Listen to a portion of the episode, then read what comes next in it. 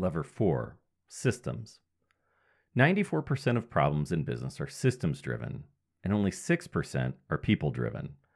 This was said by W. Edwards Deming. If marketing grows a company, then systems sustain it. They are the perfect one two combo to continued growth. Systems allow momentum to build, eliminating the waste of reinventing the wheel every day.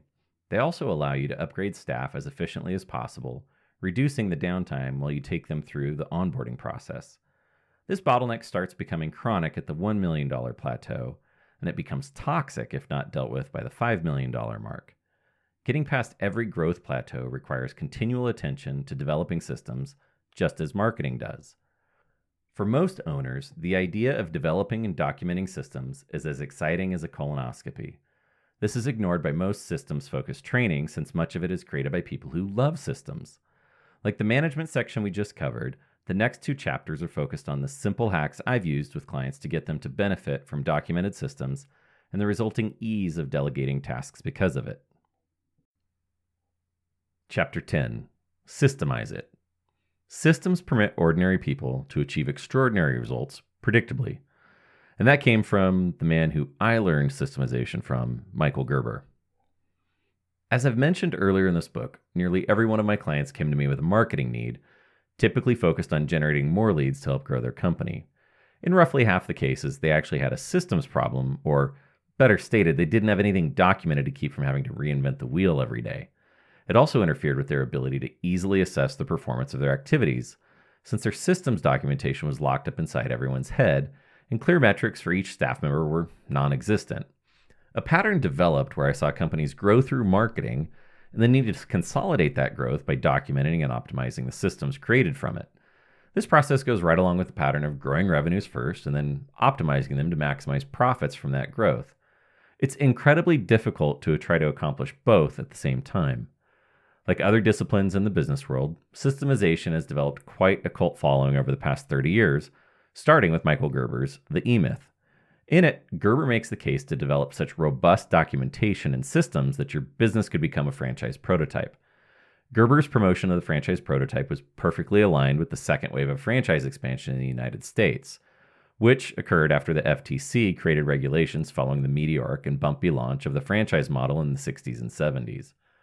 Gerber's training system is effective, and many companies attribute their success to it, the most famous of which is the 1 800 Got Junk franchise. Benefits of systemization. If you ever plan on franchising your business or growing it to multiple locations, or just want to make it easier to run, there are a number of benefits to systemizing it. In the next chapter, we'll examine a great case study of a friend of mine who was able to remove himself completely from the day to day functions of his multi million dollar business. His workload was reduced to half a day in the office every Monday, freeing him up to spend time with his family and start other profitable businesses. Here are the immediate benefits I always see when my clients start systemizing the activities in their business. First, they reduce fires. Most owners I know are full time firefighters, walking around every day with extinguishers in both hands, putting out fires throughout their business. It's the epitome of being in reactive mode and being busy all day but not making any progress since you're just fighting to keep the business from burning down. By documenting processes and training your staff on how to complete them, the got a minute meetings stop and the decision making anxiety felt by most employees dissipates. Once you document and delegate effectively, you might actually experience some anxiety when you don't have staff coming at you 24 7. The feeling of being needed is a strong source of significance for many business owners. Second, you improve quality consistency. Starbucks has a 4 inch thick training manual for their baristas. This is a $9.20 per hour job and involves as much training as a neurosurgeon in their first year of residency. Now, that's not really, but it sounded like a hilarious example when I wrote it. But the result of this extensive training is that you can walk into any of the thousands of Starbucks around the world and experience the same taste from any drink you order. Once you establish a baseline quality and then price your products or services on it, Maintaining that quality is paramount to sustaining your position in the marketplace. Inconsistency in quality is a major bottleneck to growth, and documentation and training is the best way to fix it. Third, speed onboarding. Fast growth in most businesses requires the recruitment of talented staff on a regular basis. The first bottleneck is always finding the talent since knowledge workers are in short supply in most industries. The next bottleneck is to get them on board and up to full production levels as fast as possible. Any delay in this not only costs the company money, but it also increases the chance that that employee will look elsewhere for something more stable and fulfilling. There's nothing worse for a new employee than being excited to start working for a company only to be thrown into the fire to figure out the job on the fly. That sense of excitement quickly turns into feeling overwhelmed and anxious. Fourth, it aids optimization. As you've seen repeatedly throughout this book, you can't fix what you can't inspect. The first step in assessing anything is to document it. So, having your processes documented and referenced regularly is the fastest path to optimizing them. It cuts the research time in half or more when you are ready to improve on anything. Another advantage of having documentation is that when new staff review it, their fresh perspective generates questions that can lead to improvements and optimizations. You'll undoubtedly see areas to improve as you start documenting too. Fifth, it increases autonomy. I haven't covered what you truly want out of your business yet, as that's in the next section on vision. But getting your business systemized gives you more options to accomplish whatever it is you want with it. For most business owners, the ultimate goal is having the business make money when they're out of the office or on vacation as easily as when they're in the office. Systems help you achieve this because your staff are equipped with the information they need to do their job without relying on you as their guide. I know it may seem like a pipe dream to get your business to this point, but documenting the processes is the first step to making it a reality. Finally, it increases the company value. Whether you plan to pass this business on to your kids or employees, or sell it someday, Documented systems are a proven way to increase the value of your company. There are numerous organizations focused on increasing the value of your business by simply walking you through the systemization of it, removing you from the day to day operations in the process. And it makes perfect sense, too. The last thing a buyer of your business wants is to have to rely on you to transfer all of your knowledge over to them after they buy it. You're too great a risk for them, whether you check out mentally or just die. By removing yourself from the operations and reducing a potential buyer's risk, you'll increase the number of buyers who will be happy to pay you more for your business. System zealots. For all the benefits of creating systems in your business, there are a number of overblown claims made by some in the systems world. The most pervasive claim is that growth is inevitable in a business that systemizes their operations. This is an appealing argument since documenting processes is a relatively simple activity. Unfortunately, it's a false assumption since the real drivers of all growth in a business are marketing and innovation, per Peter Drucker, as I referenced earlier, both of which require significant trial and error on a continuing basis. I've not found a reliable system solution that supports the kind of experimentation in marketing and innovation that justifies treating systems as a primary goal. Certainly, there are businesses that are so wasteful and inefficient that systemization can help optimize what they're doing, allowing them to increase capacity and profits. But that's a gain of efficiency, not sustained growth. Another argument against systemization as the formula for success is that it doesn't solve the talent vacuum for a knowledge based business. Of course, it works for fast food and chain hotels and residential services and other simple delivery businesses because the goods or services they deliver require little more talent than following a checklist. When you get into professional services and custom manufacturing, you cannot systemize the brain power needed to solve complex problems. What can be systemized in knowledge businesses is the recruiting, training, and ongoing management of top talent, since that's a major competitive advantage when the pool of available applicants is limited and competition is high. Where to start?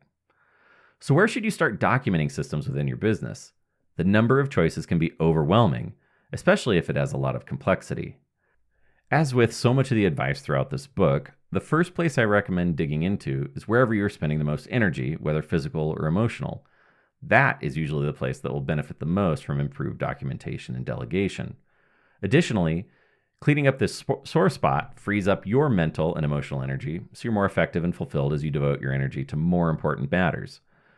A smart practice is to document and delegate whatever bottleneck you're tackling at any given time. The solution removes the bottleneck and the improvement is sustained by the documentation.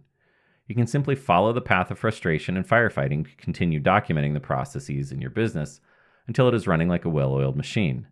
I recommend this path if you find the documentation and delegation process tedious, since it keeps your energy output as efficient as possible. If you find that one of your staff loves to document processes and has the time and energy to do so, then I suggest moving through this order of priority. Closing. As we covered in Chapter 6 on closing, there's always room for improvement in the process of converting prospects to paid clients. Documenting the steps in that process will allow you to see the clear improvements you can make while setting standards for your sales team to follow. You don't need to do a complete bottleneck breakthrough cycle to fully optimize it, as even the smallest of improvements will make a significant impact. Next, fulfillment.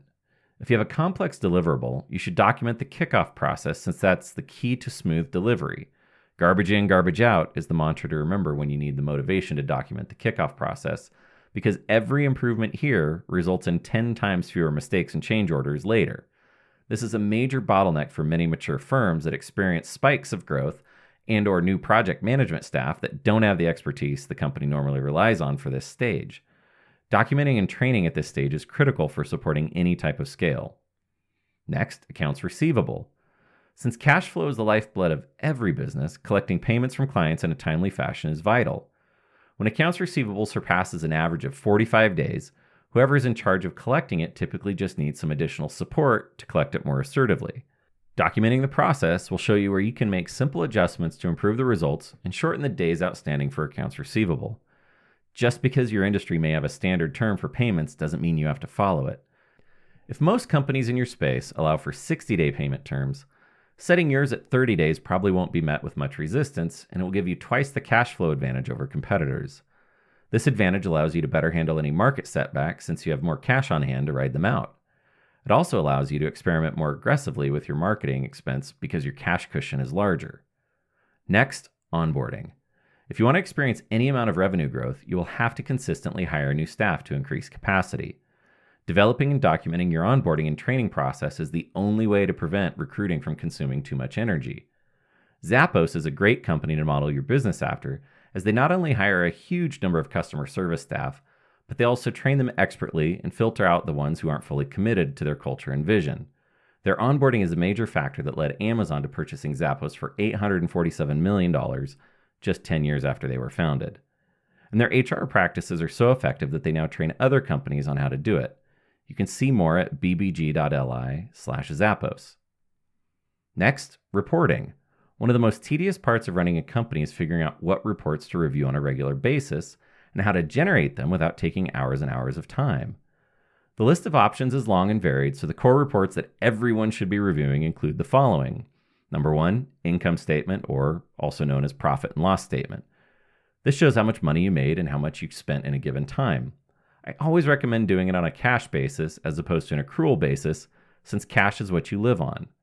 Accrual basis is what CPAs and the IRS look at for your taxes, but it doesn't matter for the day to day business. I recommend reviewing this every month, comparing it to the same month from the previous year as well as the previous three months. A year to date summary with a comparison to the prior year to date summary is also useful on this report to show the overall trend. The second report is marketing.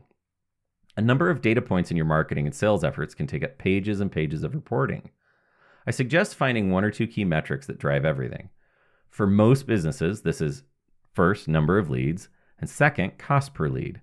Instead of trying to attribute the specific cost per lead from every lead source, which is a great ideal to strive for but overwhelming to start with, I simply calculate it as total marketing expense divided by total number of leads captured. That equals your cost per lead. Don't worry about amortizing the investment this month in a trade show booth that will be used in six months, since that will be factored in over the long term. Just go through your marketing expenses for the month and total it up. You'll start seeing patterns over time that you can optimize from. If you don't generate many leads, then use a different metric. This could be number of proposals, and contracts won, like the civil engineering firm I referenced earlier. Action steps. You should be fully convinced by now that documenting your processes and creating systems around the key activities in your business is required for sustained growth. In the next chapter, I'll walk you through the step by step process to write the steps out and how to turn it all into useful operations manuals for your staff. Before you read ahead, write out the key parts of your business to build the documentation around. First, how do you generate leads? Having a consistent process for this goes a long way to driving new revenue. Second, how are prospects engaged and converted? Does everyone on your team follow the same proven approach? Third, once a prospect is ready to become a client, how do you get paid and get them started? Fourth, what do you do to deliver great results for each client? Fifth, how often do you hire new staff? Have you held off replacing bad staff because it would be too much effort to recruit and train their replacement? And finally, sixth, How do you handle paying bills, collecting invo- invoices, and reviewing the reconciliation of it all? Now let's get to implementing all of this in the next chapter.